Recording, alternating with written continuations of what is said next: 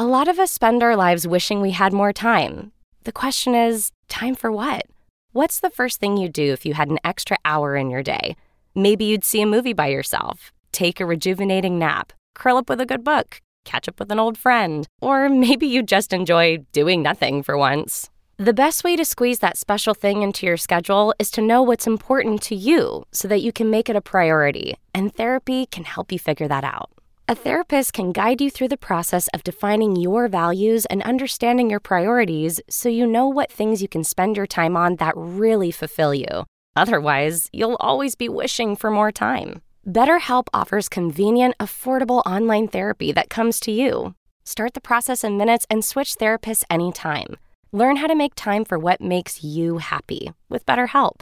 Visit betterhelp.com slash darkhistory today to get 10% off your first month. That's betterhelp, H-E-L-P dot com slash darkhistory.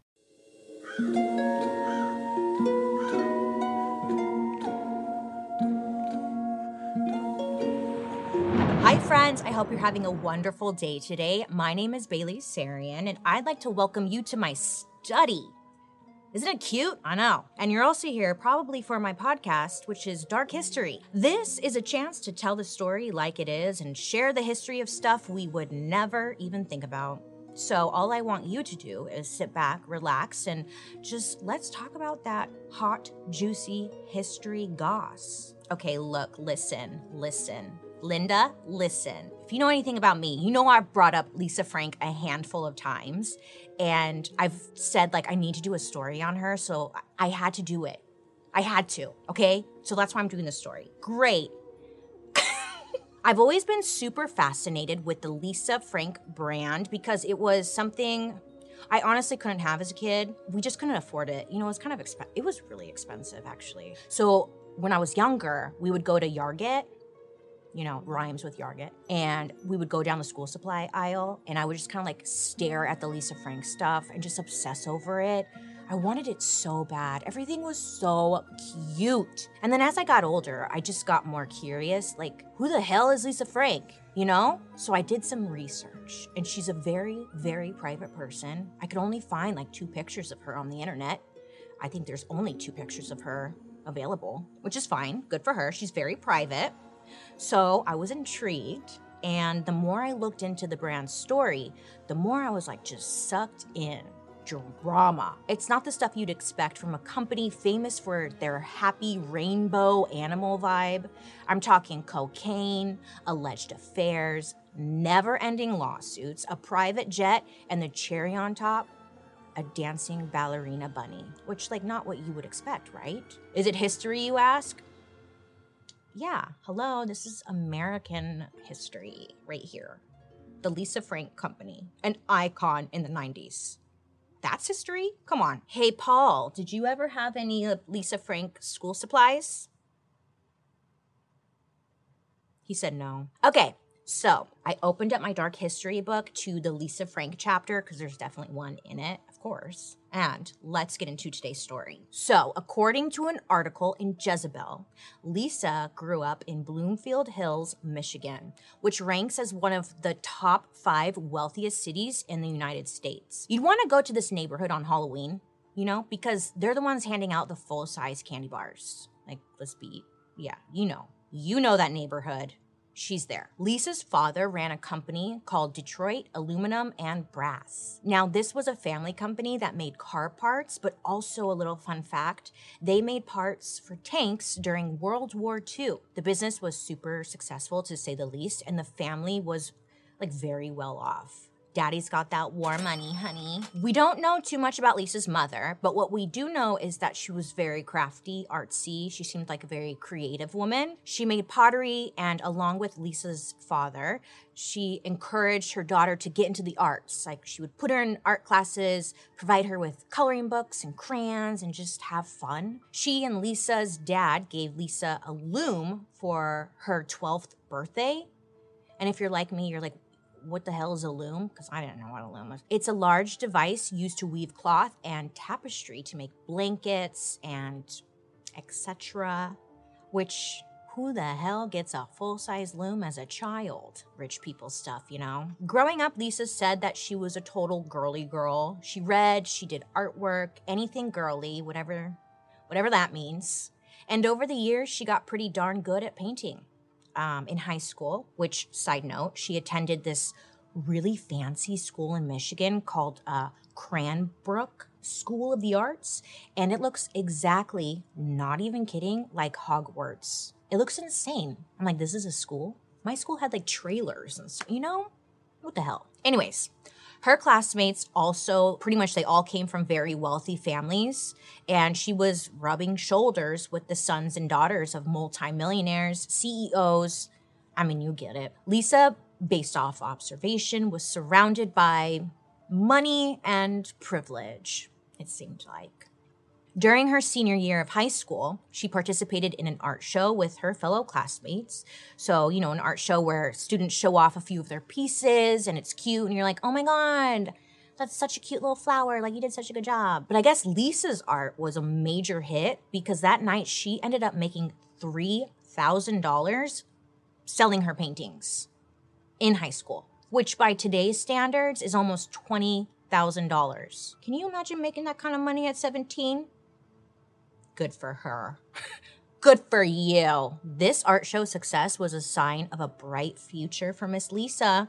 She found her passion in life, art, and she was ready to go after it. Lisa flies across the country to start college at the University of Arizona, and this is where things get a you know a little sketch. So she's attending college. Great.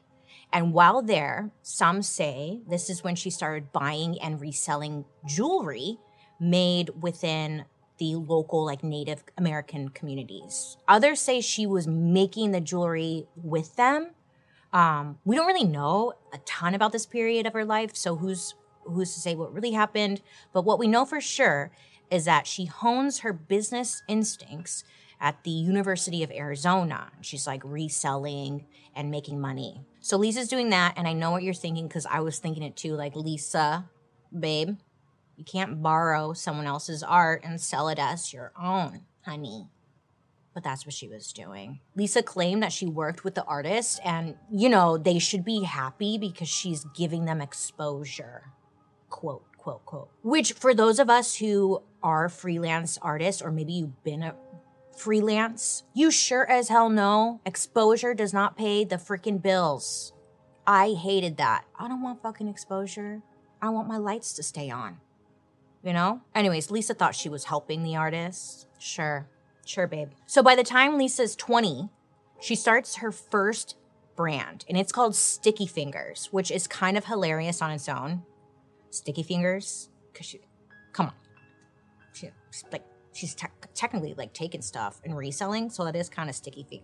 You get it. So, what was Sticky Fingers? Well, Lisa, she was dabbling in her own jewelry line. She was selling plastic charm bracelets with little um, animal charms and cute little fruit charms and whatnot. They looked kind of cheap, but you know, this turned out to be a really big hit for Lisa because not long after, Sticky Fingers was being sold at Neiman Marcus and Bloomingdale's. Like, does she have good luck or what? Or good connects? Either way, the plastic bracelets were a hit. So much so that this led to partnerships between Sticky Fingers and Felix the Cat, Betty Boop, Mickey Mouse. I mean, the list goes on. And this is just an observation of my own, really. But she must have been doing well to get those kinds of partnerships, right? Mickey Mouse? Come on. I don't know what she's doing, but she's good at it. So the bracelets are selling like crazy. Lisa can't really keep up with all the orders. Plus, she's kind of feeling inspired to start another project. She really wants to make stickers. I know. It's totally random, but this is the 80s. And allegedly, I heard a rumor that in the 80s, stickers were like all the rage. You let me know. I was born in, no, never mind. So stickers are all the rage. And Lisa, she wanted in on the sticker industry. She's like, there's money there. I like art. I can make stickers, you know? And she had her eye on the damn prize. So Lisa decides to pivot and rebrand. Pivot! The company Sticky Fingers gets a new name Lisa Frank Incorporated, which is kind of a weird choice for someone who wants to be or is extremely private. But then again, maybe she didn't expect for her brand to take off the way it did. Anyway, she's 25 at this time. She's kicking ass and she's now making stickers. What a dream, honestly. Making stickers? Fuck yeah. I want to make some stickers. So within the first year of her new business, Lisa Frank gets a large order from Spencer's Gifts. Mm-hmm. Oh yeah, remember Spencer's? They had the lava lamps, the neon dildos. It was a real hoot. They're still around. Why does Spencer's always have that funky smell? Does anyone else notice that? Like that smell. I don't know what it is, but it's Spencer's. Let me know. Thanks. Anyways, this order from Spencer's Gifts, it wasn't just any order. It was a million dollar order. Oh yeah. Within her first year. A million dollars at 25 in the 80s? Girl, just retire now. Get that boat, travel the world, live, laugh, love. Come on. In the late 80s, the brand expanded and started selling school supplies. She noticed in a sea of beige notepads and black composition books, there was an opportunity. I mean, you guys remember school supplies were very basic, very basic, and nobody was making cute shit at this time. Lisa came in and started making colorful, airbrushed, imaginative designs. It was so different, and it looked like she was on acid when she made it, honestly. Um, it was cool. Lisa knew her audience, okay? She knew what these kids wanted. Her loud, in your face products were a huge hit. And she was just raking in that dough. As a businesswoman in the 80s, I imagine a lot of people probably doubted her. I mean, first of all, she's a woman, okay? And women couldn't even get their own credit cards until just a few years before this. Yeah, women couldn't open their own credit cards until 1974. So, yeah. I imagine it was a little rocky for Lisa. I'm sure people doubted her, you know? But she pulled it off. I mean, she really saw a market where people hadn't seen one before. And it was such a smart business decision. Snaps to you, Lisa. At this time, a normal pencil would cost like 50 cents, but Lisa found a way to sell the same item, but with her cute designs on the, the pencil for triple the price. So, this was the beginning of the Lisa Frank empire that I'm sure many of you remember today. Man, you bitches with your rainbow panda trapper keepers. I was so jealous. I couldn't get anything Lisa Frank because it was too expensive. I instead got one of those like Walmart five star zipper binders. It was like, how does a zipper sound? Do you know what I'm saying? It was really embarrassing. I was like, Mom, it's not the same. I want the Lisa Frank one. But what about the five star? It's so much cheaper. I want the fucking Lisa Frank one. You know, that was me. I never got the Lisa Frank one, actually. I should probably live my childhood and go out and buy one. Duh, Paul. I should do that. Okay, anyways, back to Lisa. So Lisa once again had a booming business on her hands, and the company was expanding so fast that they had a hard time finding a location for their headquarters. I guess they moved a bunch of times before finally landing on a final workspace in Tucson, Arizona, which was like not your normal little office space. Well, like in my mind, I not little, but like you know, this shit was huge. It was 320,000 square feet of office. Do you know how big that is? Picture five football fields. That's how big it was. That's big. And the Lisa Frank headquarters was everything the kid in you wanted it to be. The outside of the building had rainbows and music notes painted on the walls. Looks so cute. The inside was filled with these huge statues of the iconic Lisa Frank characters, like the painting panda bear or the ballerina bunny. There was colorful furniture, there was murals, and Lisa Frank fan letters decorated the walls. It just looked like it was designed by kids for kids, like some kind of Willy Wonka acid trip. It's just cool, like goals. So from the outside looking in, like it seems like such a happy, fun, safe place to work, right? I mean, who wouldn't want to work there? I would want to work there. It looked like a dream. Surrounded by cute characters, glittery unicorns. Hello, hi. I mean, it all seemed so magical, like nothing bad could ever happen there. But if that was the case, we wouldn't be talking about it. Now, would we? But first, let's pause. A lot of us spend our lives wishing we had more time. The question is time for what? What's the first thing you'd do if you had an extra hour in your day? Maybe you'd see a movie by yourself, take a rejuvenating nap, curl up with a good book, catch up with an old friend, or maybe you'd just enjoy doing nothing for once. The best way to squeeze that special thing into your schedule is to know what's important to you so that you can make it a priority, and therapy can help you figure that out. A therapist can guide you through the process of defining your values and understanding your priorities so you know what things you can spend your time on that really fulfill you. Otherwise, you'll always be wishing for more time. BetterHelp offers convenient, affordable online therapy that comes to you. Start the process in minutes and switch therapists anytime. Learn how to make time for what makes you happy with BetterHelp. Visit betterhelp.com slash darkhistory today to get 10% off your first month. That's betterhelp, H-E-L-P dot com slash darkhistory. Amazing, but I'm sure you can understand when I say it's it's a lot of work. When you own a business, you pretty much play all of the roles involved. Your marketing, your customer service, your logistics, uh, you do it all, baby. That's why it's so important to find simple ways to save your time and energy where you can to invest back into your business or even take a vacation. Because we freaking deserve it at this point, okay? Look, uh, we all deserve a vacation. ShipStation can help you do that by automating processes like fulfillment and tracking so you can save time managing orders while keeping your customers happy. ShipStation will make you wonder why you ever did shipping the hard way. It works with all of your storefronts. I'm talking Amazon, eBay, Etsy, and more.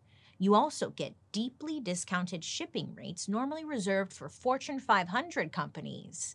And you can easily compare carriers, rates, and delivery times, so it's easy to choose the best option for every shipping scenario. In fact, 98% of the companies that use ShipStation for a year keep using it for as long as they're in business. ShipStation isn't magic, but it will make your shipping stress just disappear. Sign up using promo code DARKHISTORY for a free 60 day trial today at shipstation.com and start breathing easier with every shipment. That's two whole months of stress free shipping, baby! And it's free to try. Just go to shipstation.com, click on the microphone at the top of the page, and type in dark history, baby. Well, not baby, just type in dark history. ShipStation, make ship happen. By the mid 90s, Lisa was killing it. She's a household name. Business is booming, bringing in around $60 million annually. And she had hundreds of employees working for the company. They were just cranking out more and more products, drawing cute characters and rainbow and glitter. It just looks so fun. Lisa Frank, the brand, was at an all time high, and kids were just losing their shit trying to get their hands on some of those school supplies. To some kids, carrying around those little notebooks was like a status symbol at their school. Now, back at the headquarters, by 1992, there's a new CEO in charge, a man by the name of James Green. I know you're probably thinking, like I was thinking, like James Green guy. He's probably an Ivy League businessman that knows how to be a CEO, right? Oh, nay, nay. He was hired back in 1982 as an artist at the Lisa Frank Company. And I guess uh, a little hanky panky was going on between Miss Frank and Mr. Green and it must have paid off because before you know it, he's running the company. He had her digmatized, okay? And yeah, you could say James slept his way to the top, baby. Men can hoe it out too. Come on. James and Lisa would end up dating for over 10 years, and then they got married in 1994. It sounds like a cute little fairy tale. A couple of artists in love, running a multi million dollar company, and wanting to start a family together like the American dream, whatever that is. Not long after their marriage, they had two children together. So, with Lisa's hands full, she wanted to have a more relaxed role in her company. We don't know exactly why, but many believe it was so Lisa could be a stay at home mom, which makes sense, right? And her husband can run the company. It all happened like within the same time frame. So, just an observation, not a fact, but I think that's safe to say. So, with Lisa working from home, James, the husband guy, he was completely in charge of Lisa Frank Inc., And why not? He's been with the company from the jump, and Lisa must have trusted him more than anyone to steer the ship. So, with James in charge, the day to day operations didn't have to be like run by Lisa anymore. I guess she would come by, she would like pop in every once in a while, check in, see how everything's going. Hey, everything good? Nothing's on fire? Great. And then she'd like leave. For the most part, it was pretty much all James all the time. He was left in charge of the hiring and firing, approving art, maintaining important business relationships with like their biggest retailers. And remember, Lisa Frank Inc. at this time was at the top of their game. People are freaking loving their products. I mean, everybody wants to work with them. They're in every store, making millions a year. You could not fuck this up, baby. You're at the top. But, because there's always a but. Over time, employees started to notice a shift within the company culture. Hmm. I mean, what happens when power and control gets to someone's head? I mean, the only person I can think of is Andrew Jackson.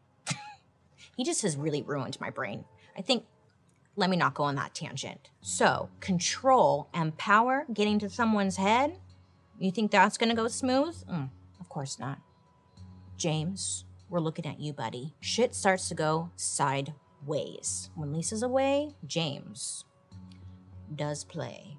You know what I'm saying? As CEO of the company, James would spend money where he pleased, and he was spending. Mm-hmm. The cars, flashy.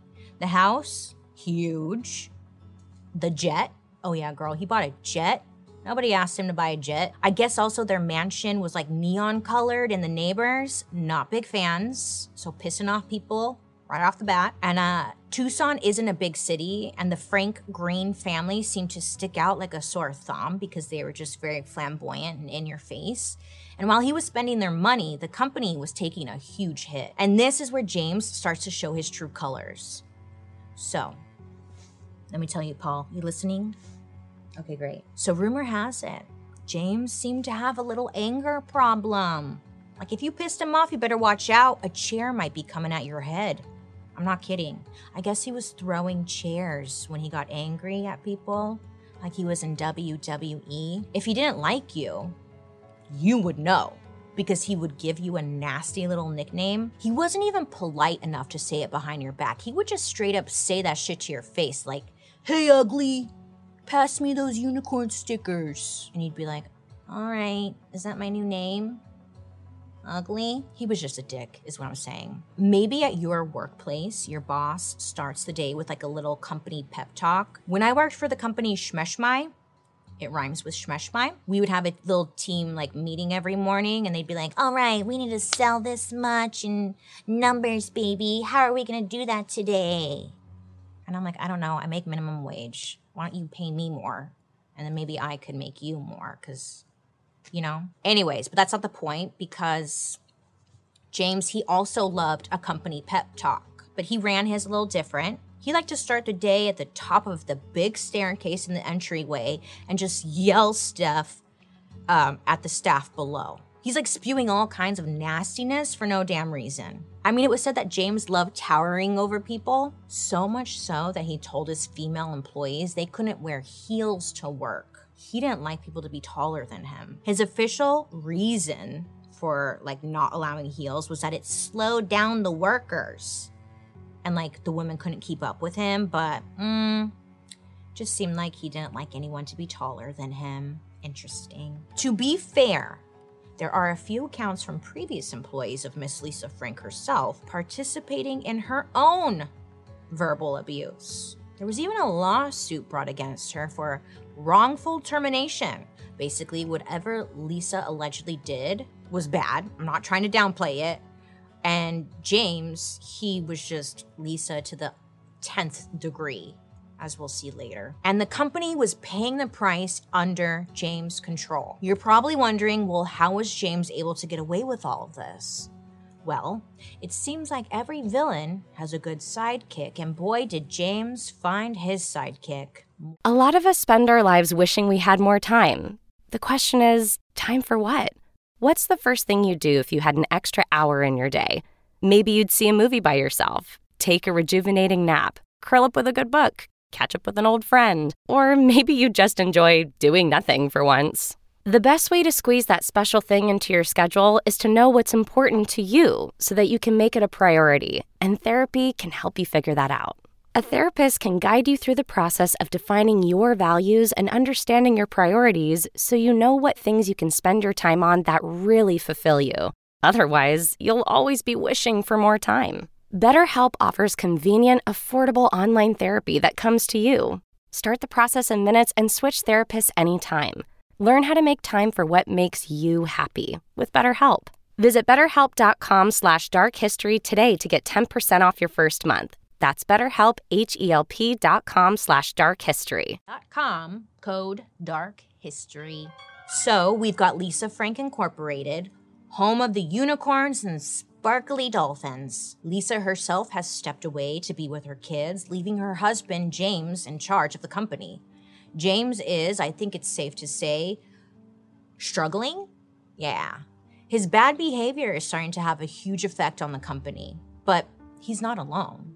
He's got himself a partner in crime, helping him do all the dirty work. This is where we welcome to the stage Rhonda Roulette. I looked her up on Facebook. she looks like a Rhonda. Hey, girl. Now, Rhonda, she started at the company way back in 1984 as Lisa's assistant. She was there for quite some time, to say the least. And shortly after James took over as CEO, an interesting promotion happens. Miss Rhonda is bumped up to vice president at Lisa Frank Incorporated. Rhonda must have had a very impressive resume because she also oversees HR, legal, and licensing. Oh, yeah, she was in charge of a lot of big shit that maybe she shouldn't be in charge of. She must have been an incredible worker. Just a little observation, but if your company is killing it, has hundreds of employees, why would any business hire one person to handle three different departments? I roll, make it make sense. It doesn't, but okay. Hmm. Mm-hmm. Anyway, pretty soon coworkers are starting to notice that Rhonda and James, they seem very close. And an employee even saw them at the mall together on a holiday weekend, you know, hanging out, spending the holiday weekend at the mall with your boss, which doesn't sound that bad. But they're both married. And then rumors just start flying around the office that Rhonda and James, they're slapping meats. Rhonda was the one who had James's back in the office. She was there at every turn, very loyal to this man. She interrogated people on his behalf and when James didn't want to confront someone, he'd send Rhonda. She did, again, lots of his dirty work, just firing people, intimidation, you name it. Rhonda was on it. When employees would come to Rhonda for help or questions, or maybe to report something to HR because, you know, they're being mistreated, Rhonda would simply tell them to just get over it. Rhonda, she was really good at keeping the employees in check. I guess everyone was like really afraid of her. Just get over it. Oh, that's all I have to do? Just get over it? Oh, shit. I'm cured. Thanks, Rhonda. The worst part of all was that she was head of HR. And if you had a problem at Lisa Frank Incorporated, sorry, that was on you. The company even put out an employee newsletter a couple times a year with words of motivation and encouragement for their employees. There was like one month, um, I saw this picture online. In the newsletter, there was this cute little column full of instructions on how to be a good employee. It basically said, like, Employees need to always be thinking about how to please their boss. Your boss can make or break your career. And if you have a bad relationship with your boss, well, that's your fault. You're not being loyal enough, sweetie. Just try harder. That's what it said in this pamphlet. Like, again, oh, that's it? Okay, great. Oh, and then we haven't even gotten to the cocaine. I mean, we weren't there, so we don't really know for sure. But previous employees would later say that Rhonda and James were, quote, pretty big into coke, end quote, which may explain the paranoia, chair throwing, the tantrums. Can you imagine? Remember, this is all happening in this really cute office with like rainbows and like glitter everywhere. And he's over here, James, he's trying to act like Scarface, but in Candyland. Rhonda and James were pulling shit like withholding paychecks, cutting commission rates, messing up people's 401k. rude, and even told an employee they couldn't take work off to go to a family funeral. Now, if you thought that was bad, get this. One day, an employee left the office 10 minutes early, and when James found out this happened, oh, bitch, he was livid. He was raging. There were even rumors that he instructed his managers to chain the doors shut so people could not leave. Could you imagine if your job did that? It kind of reminded me of the Triangle Shirtwaist uh, factory fire. Do you remember we did an episode on that? They like chained the doors. They kept the employees in because they didn't want them stealing. Yeah, he's lucky it didn't end the same way. Yeah, that was actually an awful story, but moving on. So all of this is happening and the company's reputation was just in the toilet. Nobody had anything good to say about the Lisa Frank company, at least working for it. So, of course, James wouldn't take any responsibility for the decline of happiness within the workplace. Instead, he just avoided blaming himself at all costs. He was notorious for pushing meetings with the art department and then blaming them when artwork didn't arrive on time.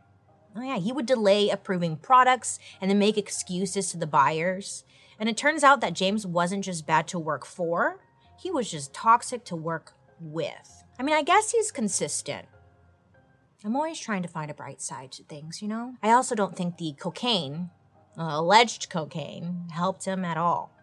But I'm sure he was having a fun time. So the company internally was suffering from all the chaos. The turnover rate was crazy high.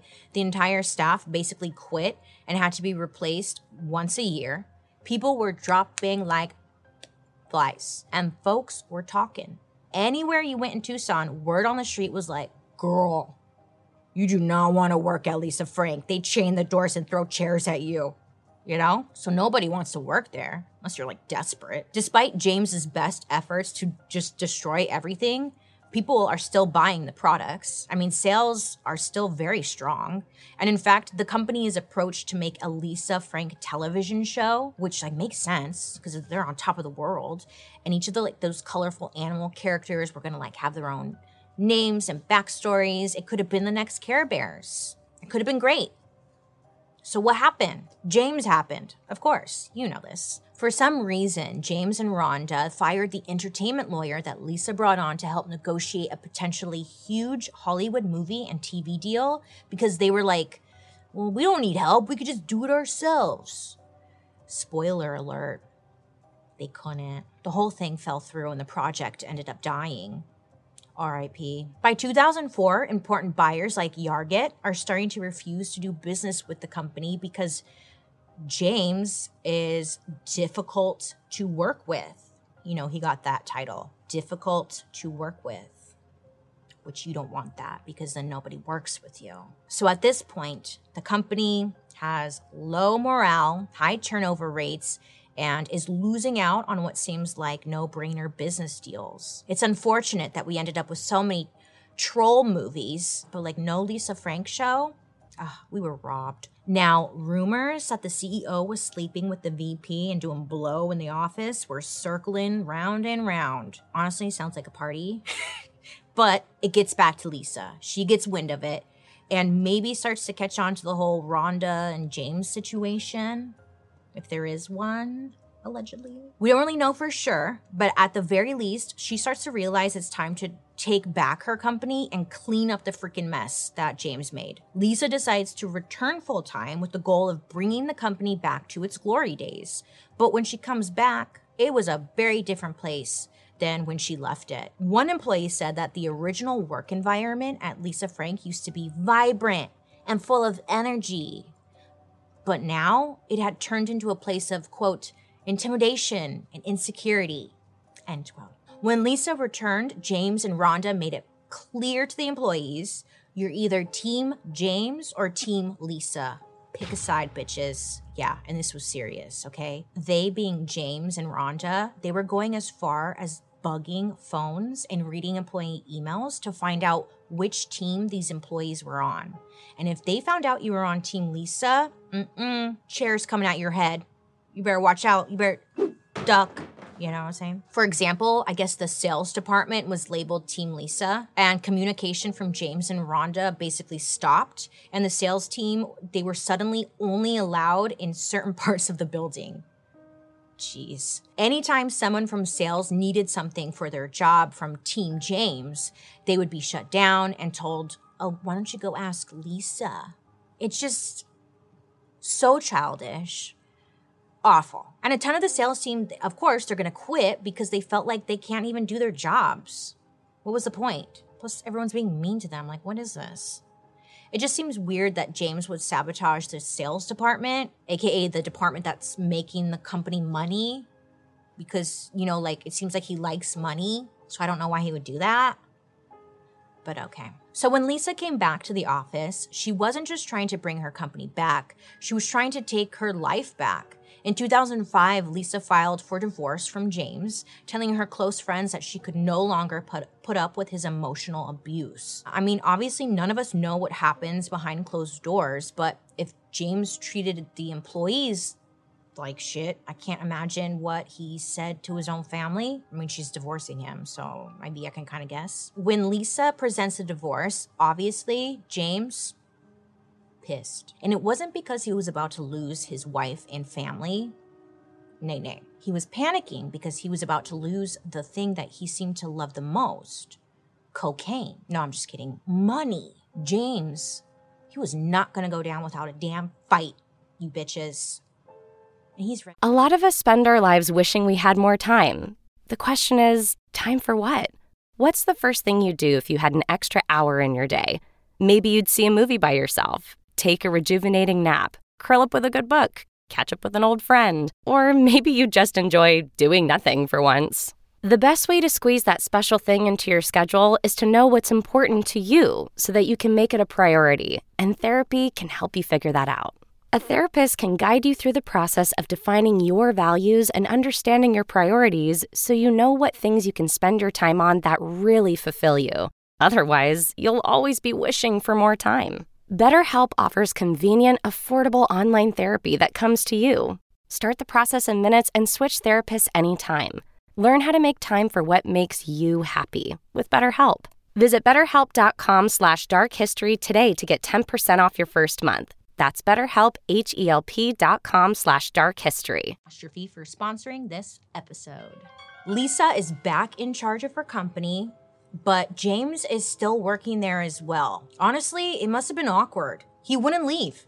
He wanted to keep his position, and he was being petty just staying there at the office. Lisa, she had the upper hand though. You see, back when their kids were born, Lisa made a very strategic choice to gift James 49% of the company's stock, which is great for him because if the company's doing well, then the money keeps rolling in, right? So 49%, it may seem like a random number, but it was actually very intentional and a smart business move on Lisa's part. She's a boss bitch, thinking ahead.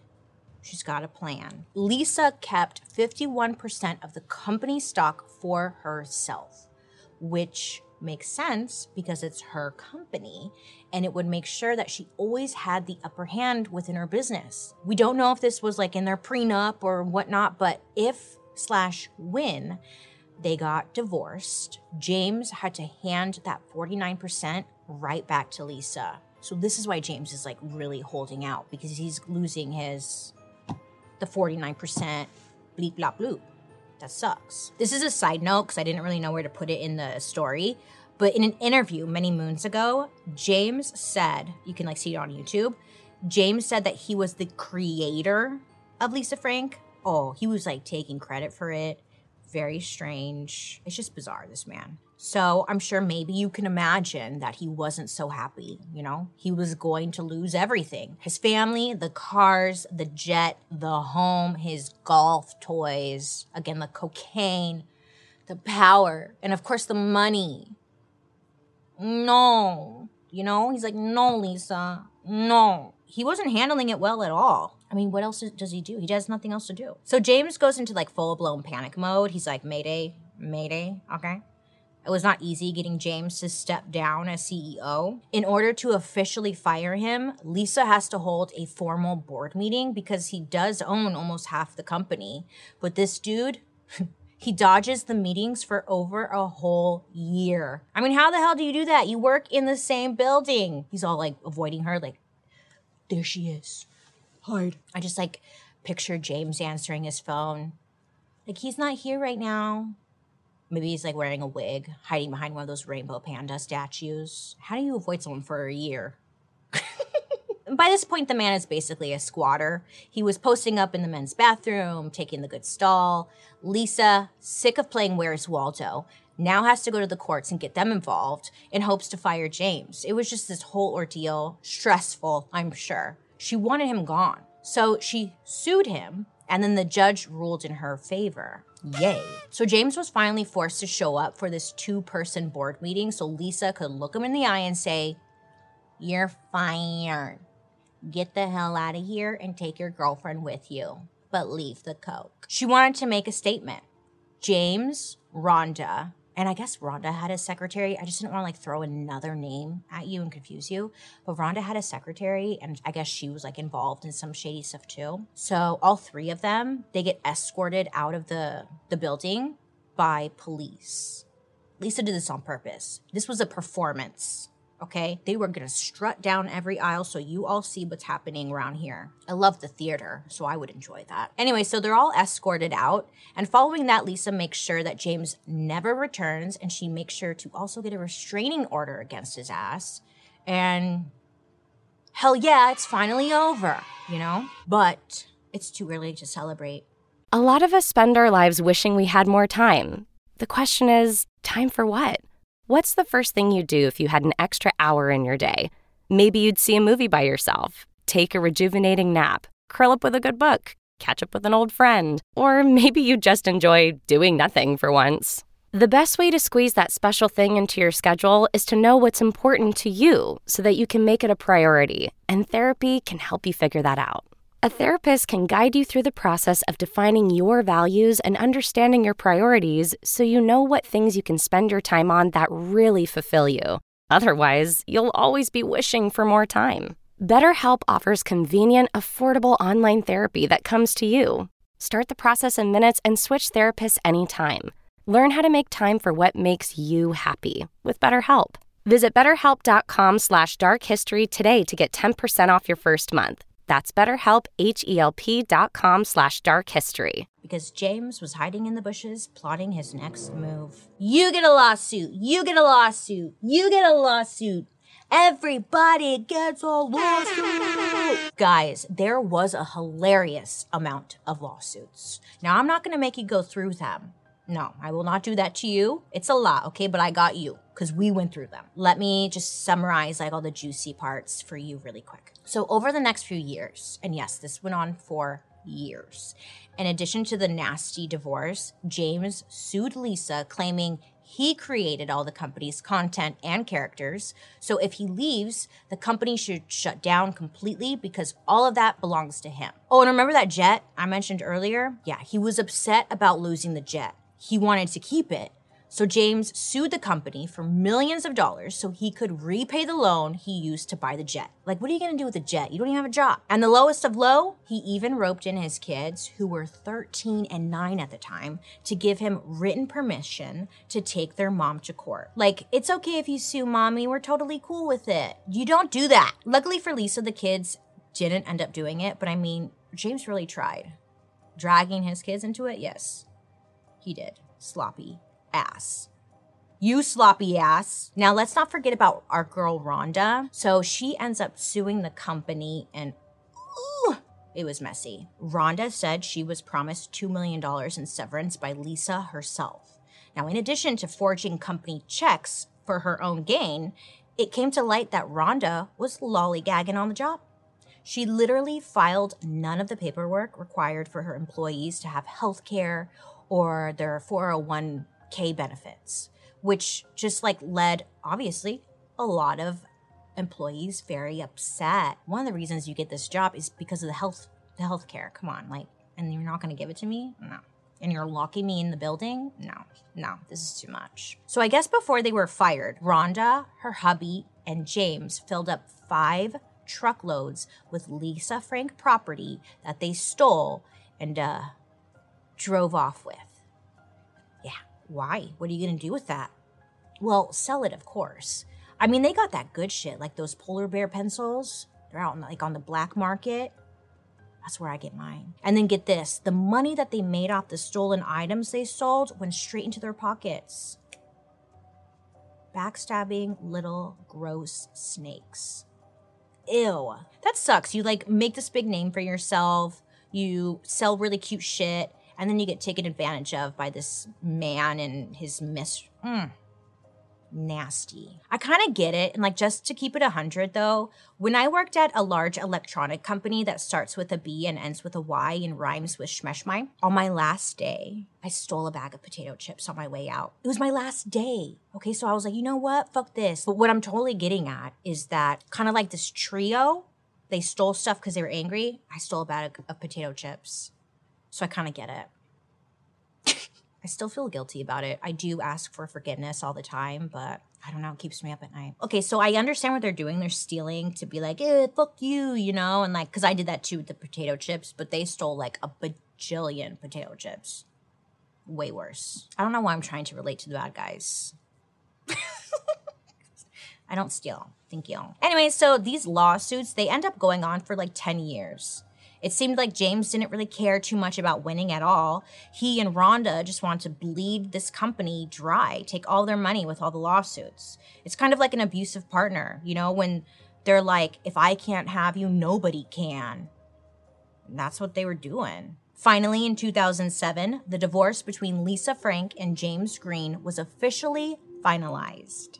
She had complete control of her company and she was ready to make a comeback. It wasn't going to be easy though. James had damaged the company's reputation very badly and he tarnished many of their business relationships. The company was in like a deep hole, and Lisa had a lot of work ahead of her. And honestly, at this point, she really could have just like given up on the company and walked away, but she didn't. But guess what? Lisa Frank persevered. She's a she's a bad bitch. She didn't want to give up for some strange reason. I mean, she could have, you know. So it's just like, girl, just take a nap. In 2010, Lisa ends up taking a very big risk. She reduces her staff significantly and she agrees to do something that she swore she would never do with her brand. Lisa enters into a licensing agreement with a manufacturing company so that they can make and sell her products. This might not like sound major to you and I, but it was said that Lisa was like overprotective of her brand, a bit of a control freak, and that she never let other people make her products. She just wanted control. She wanted to know everything that was going on and have control of it all. But she wanted the company to be back on top and they promised this manufacturing company promised to help her achieve this goal and in 2012 lisa frank does a collab with urban outfitters which is a trendy like lifestyle retailer and that was a huge hit. People were really excited to see Lisa Frank back out in the wild. Everybody was like hungry for the 90s nostalgia. It was just perfect timing. But the manufacturing company that Lisa's working for doesn't make good on their promise to put Lisa Frank back on top. And Lisa Frank sort of goes away for a while again because it's just not doing well. Oh my god, Joan has a cute little thing. Cute. Ah, is that a trapper keeper, Joan? You would, you little rich bitch. Okay, so where are they now? These days, it's not clear how much of the company James still may or may not own, but what is clear is that he is not involved in like the day-to-day operations anymore. Throughout the years, James has moved on from the Lisa Frank brand and Lisa Frank the person too. And uh, he found Jesus. Great. Jesus. He found him. And he started his own passion project selling artwork for Jesus, which honestly, it looks heavily inspired by the Lisa Frank art, but it's for Jesus. It's like, move on, dude. Just move on, let it go, try something new. On the brand end of things, one of Lisa's sons is involved in like the new era of Lisa Frank. And you think Lisa would maybe have learned her lesson about mixing like business with personal life, but I don't know. Old habits die hard. She ends up bringing her teenage son to like board meetings with her. She uh, puts him in charge of the company Instagram. I think things are actually going kind of well, so he must be doing well. Fingers crossed that the family business relationship works out better than the last one. We wish you luck. In 2020, something happened. I don't know, the pandemic or something. But the Lisa Frank Instagram page was popping off. I mean, thanks to her son, who really modernized the brand's image, right? To date, Lisa Frank has continued to have successful collabs with popular brands like Crocs, which I didn't know, I missed that one, Morphe Cosmetics. She did a collab with some nail polishes. Also, the school supplies are making their way back onto the shelves. Like the 90s are really back, you know? I kind of love it because now's my chance. Now's my chance to get a Lisa Frank thing. If you think about it, Lisa Frank has kind of inspired that 90s aesthetic that we still see in trends and makeup trends, all that millennial neon shit we like to buy. It seems like a really perfect time for Lisa Frank to make her come back because we're all craving that 90s nostalgia, like I said, yeah. But with the help of her son, it seems like she's got her finger on the pulse of what people want again. I think this whole story can be perfectly summed up through my my experience of purchasing the Lisa Frank Morphe palette. When was this? Like a year or something ago? I was so excited to get it. I was like, oh my God, Lisa Frank. Oh, the younger Bailey in me was living. Okay, living. The palette itself looks like a trapper keeper, and I should have brought it. I don't know why I didn't. Got it. Boom. It arrived. I opened up the package, took out the palette. Bam. I got hit with the whiff of that chemical cheese smell. Do you know what I'm talking about? It smelled awful. It smelled like cheap makeup. It smelled like chemicals, just straight up chemicals. I was like, oh shit. I decided not to use it on my eyes, but I keep it on my desk just to look at it because it's cute. But that shit stinks. I just feel like that explains the company in a nutshell. From the outside, bright, cute, colorful, happy. Oh my God, love it. Mm. Inside, dark, corrupt, and just plain stinky. Look, Lisa Frank is back today. We don't know what's going on behind closed doors now, but we're glad she's here. Hi. But there's one thing we know for certain what was happening in the 90s, what was going on behind the rainbow colored doors was wild. A former employee put it best, saying, quote, I always found it ironic that Lisa Frank brought so much joy to girls, but was such a miserable place to work. It wasn't rainbows and unicorns behind the scenes. End quote. It's like rain on your wedding night. Right when you already paid. What got me really curious about the story is the facade, like what that employee employee said on the outside. Cute, adorable, love it. I want to work there. Put it in me, everything. And then you like go further and you're like, holy shit you guys are all fucked up in here. I just found that very interesting. And obviously, there's like no clear cut good or bad guy here. I think they were all kind of stinky. James and Rhonda were the absolute worst, but Lisa, she also had her moments too. And also, for as much as Lisa claims to want to be private, just in the background, going unnoticed, she sure does love to be on top. So I don't know, next time you're looking at your rainbow tiger trapper keeper, remember, Cocaine is a hell of a drug. Well, everyone, a big thank you for learning with me. Remember, don't be afraid to uh, be curious, ask questions, because you deserve that. I'd love to hear your reactions to today's story, so make sure to use the hashtag dark history over on social media so I can follow along and see what kind of shit you're talking. I'm gonna find you and be like, yeah, bitch, she crazy. I'll write you back. Oh, also, join me over on my YouTube where you can watch these episodes on Thursday after the podcast airs. Come check out my background, it's cute. And while you're there, you can also catch Murder, Mystery, and Makeup, which is um, on Mondays. I hope you have a great day today. You make good choices, and I'll be talking to you next week. Goodbye. Dark History is an Audioboom original. This podcast is executive produced by Bailey Sarian, Kim Jacobs, Dunya McNeely from Three Arts, Kevin Grush, and Claire Turner. Writers Katie Burris, Joey Scavuzzo, Amy Height, Allison Philobos, and me, Bailey Sarian. Shot and edited by Tafadzwa Namarundwe and Lily Young. Research provided by Regina Dolza. And a big special thank you to our expert, Ariel Dollinger, freelance journalist for the outlets including the New York Times and producer for Cheddar News. I'm your host, Bailey Sarian. Love you. Goodbye. Why are you still here? Leave. What are you still doing here? Oh my god, you're like obsessed with me. Oh my, are you still here? No.